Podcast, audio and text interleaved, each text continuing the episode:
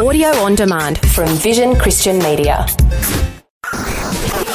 History Makers. In the late 18th century, William Wilberforce was converted. Almost single-handedly, he broke the shackles of slavery. people there were just totally different. We are looking at the footprint of God over the last 2,000 years. History Makers. Since the Roman legion destroyed Jerusalem in the year 70 AD, the Jewish people have a nation of their own. And he said, Well, no, Randy, we're not all just faking it. There's a living hope, and his name is Jesus.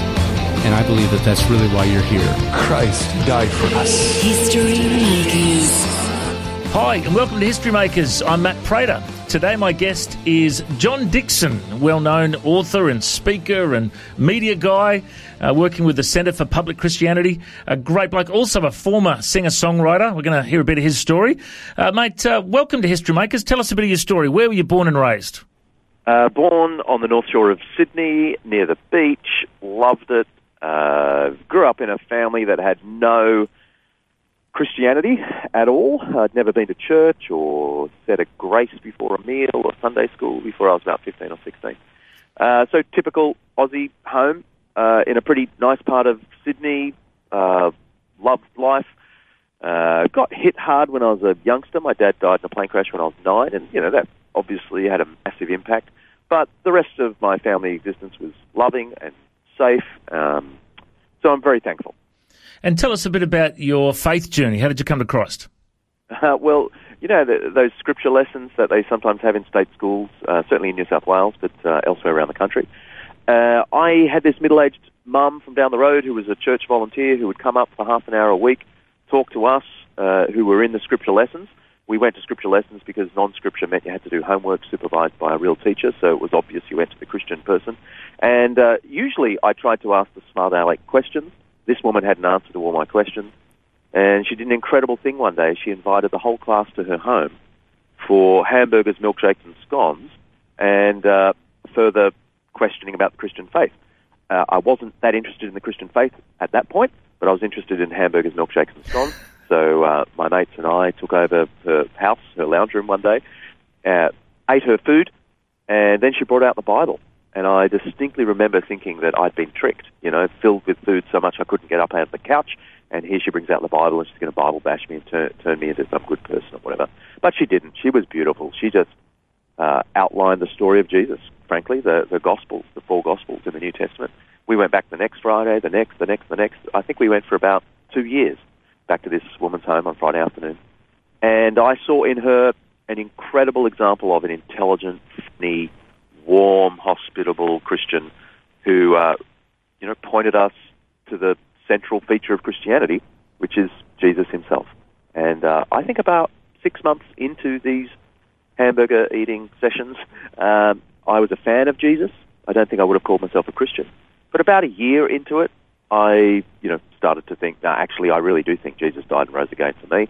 So I'm probably a Christian. I better own up to that. And tell us how your life changed after that uh, revelation. All too slowly, I'm afraid. I was, uh, yeah, look, I was a bit of a naughty boy as a 15 year old. Some people put it down to losing my dad a few years earlier. Uh, I was a bit of a wild kid. Uh, you know, I'd run away a few times from home and I, I got in trouble with the cops. Uh, nothing super dramatic, but uh, I was just, I was just a rebel. Um, and whatever psychoanalysts might say, uh, I just think um, I was a jerk. and, um, I just expressed myself in a bit of a wild way. But after I came to know Christ, um, certainly things changed instantly. You know, I, I wasn't, uh, you know, I knew that I couldn't be violent because he was Jesus and he was all about love. Uh, I I knew I had to begin to respect my mum, and uh, so that was a hard lesson. Took a long while to, to really put that into practice. Um, but look, above all, I, I just knew that I was now loved profoundly um, by the God of the universe, and you know that sort of animated the whole of life. Then there were all sorts of other things that sort of you know came out of nowhere that I wouldn't have expected. I, I suddenly became musical. I don't think that was magic, but I, I, I uh, my mates and I who'd become Christians thought let's start a band to to let people know about the faith. We thought we invented Christian music. We had no idea there was other Christians who were musos. So we just started a band, and I learned an instrument. And um, within uh, a few years, we were gigging uh, all around Sydney, and then within a few years after that, we were full time. So I spent the next few years, uh, you know, touring with a band, singing, speaking, um, and and so you know, Christianity really changed not only my inner life, but my my career, obviously. So I remember seeing In the Silence, your band, performing at Black Stump when I was a youth leader many years ago and thinking, wow, what a cool band, you know, and uh, I just uh, was so impressed uh, to uh, see, you know, good solid Christian music, good Christian lyrics, you know. Um, what, what, what was the uh, meaning behind the name In the Silence? Um, you know, it was one of those things where it, it popped into our heads, sounded cool, and then we, I think, this is how it happened, it was many years ago now, but I think we then backfilled it with meaning. And the idea that we used to say was that uh, this period we're in now is the calm before the storm of Christ's return. Mm. That we are in the silence before the kingdom comes.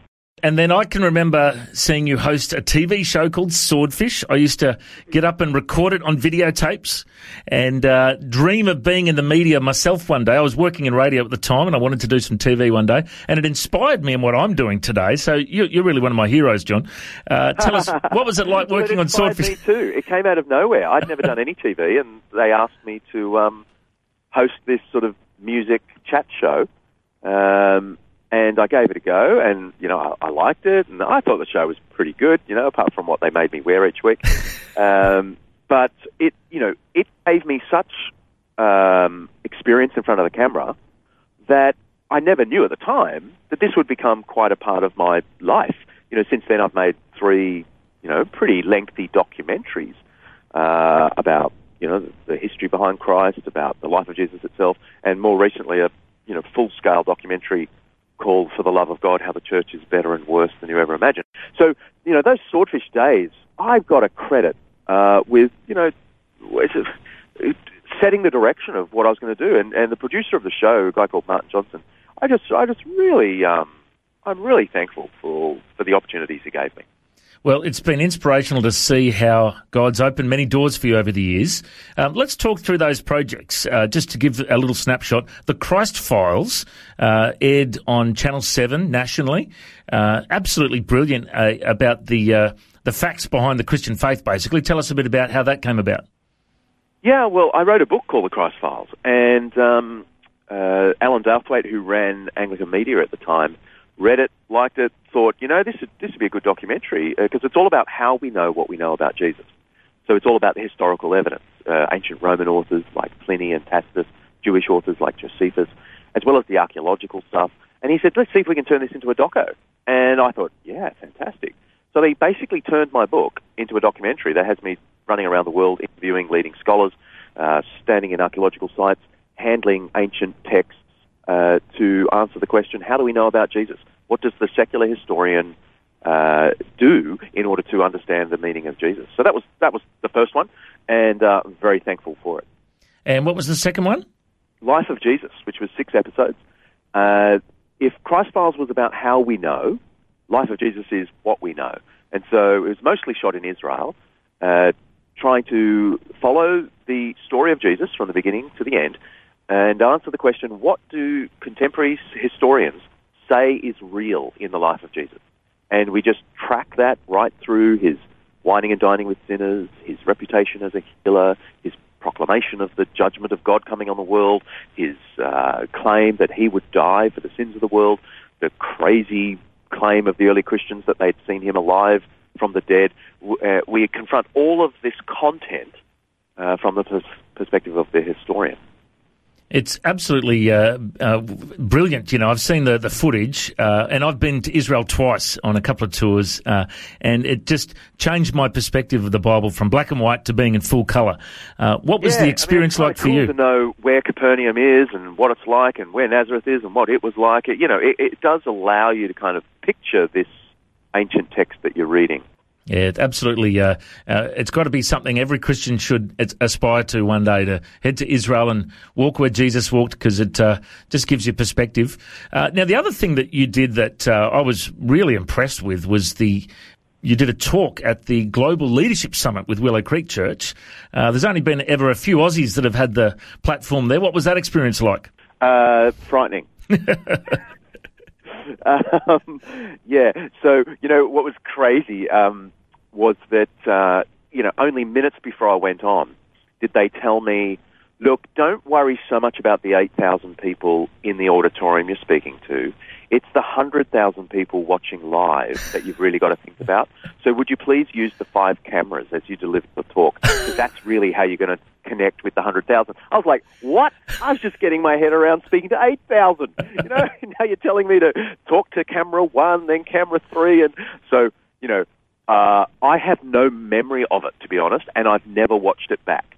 So uh, I, you know, I've I've heard nice things about how it went, but uh, it, it was one of those times where my brain was in another place, so I can't tell you anything about the talk itself. I know what I talked about, but I don't actually have any memory of giving it.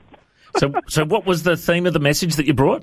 Humilitas. So I wrote a book on humility, uh, which, which is you know ironic, um, and it's really about how humility came into the Western world, changed the Western world, and is a key factor in leadership to this day.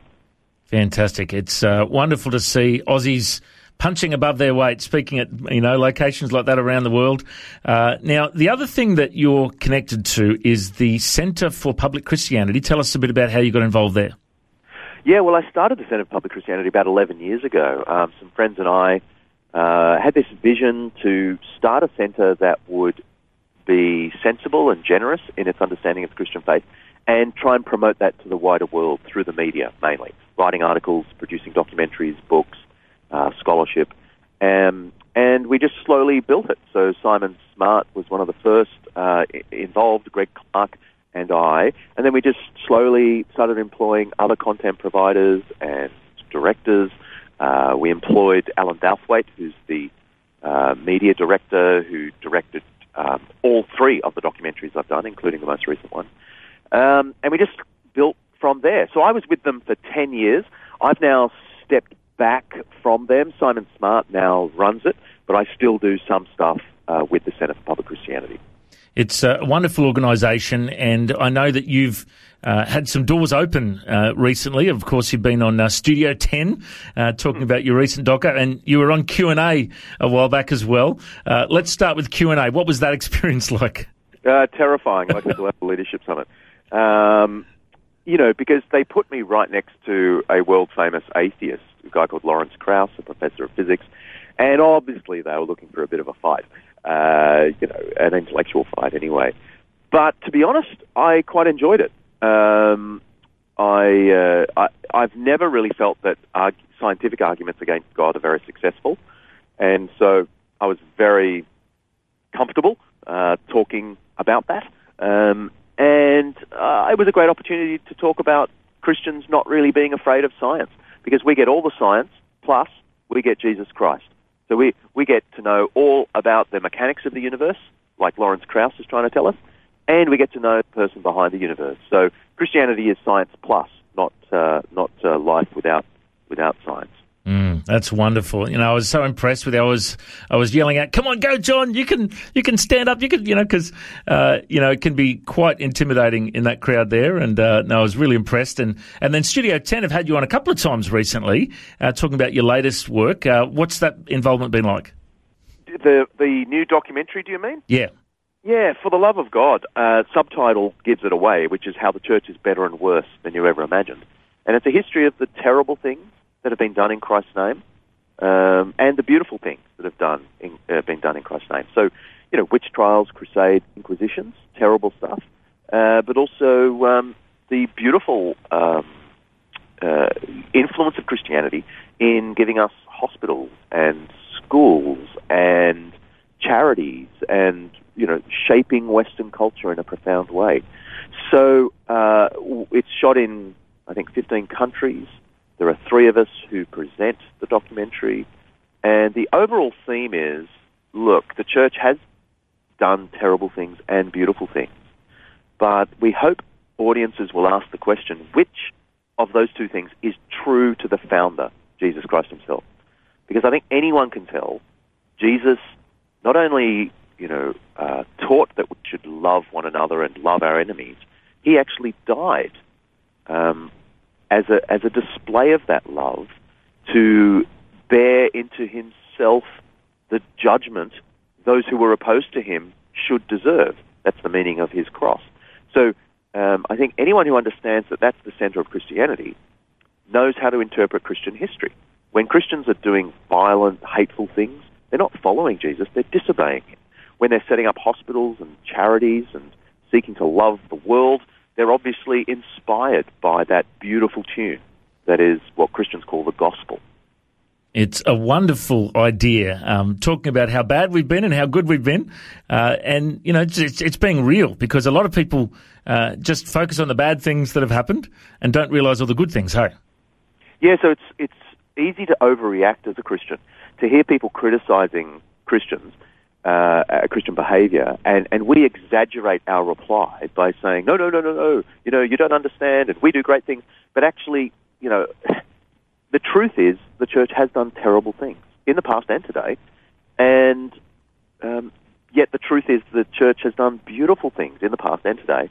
And the, the key question is, which is truer to Jesus Christ himself?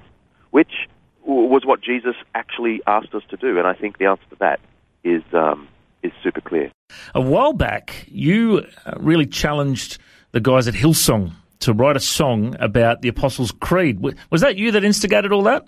Yeah, um, it was crazy. I, I just um, tweeted that uh, Hillsong would be doing world Christianity a favor if they produced a song based on the most used ancient summary of the Christian faith known in the world today, and that's the Apostles' Creed. I said, you know, if you could turn that into a song, that'd be awesome. Well, they tweeted back, um, yeah, we'll give it a go. A couple of months later, they rang me and said, uh, we've got a demo of it. Do you want to come and have a listen? So they took me out to breakfast. I had a listen. Uh, they listened to, you know, my own comments. I, I loved the song, but they also listened to some of the comments I made about it. And uh, a couple of months after that, it came out, and it was just that hugely successful and beautiful song, This I Believe, um, which many churches around the world sing in multiple languages.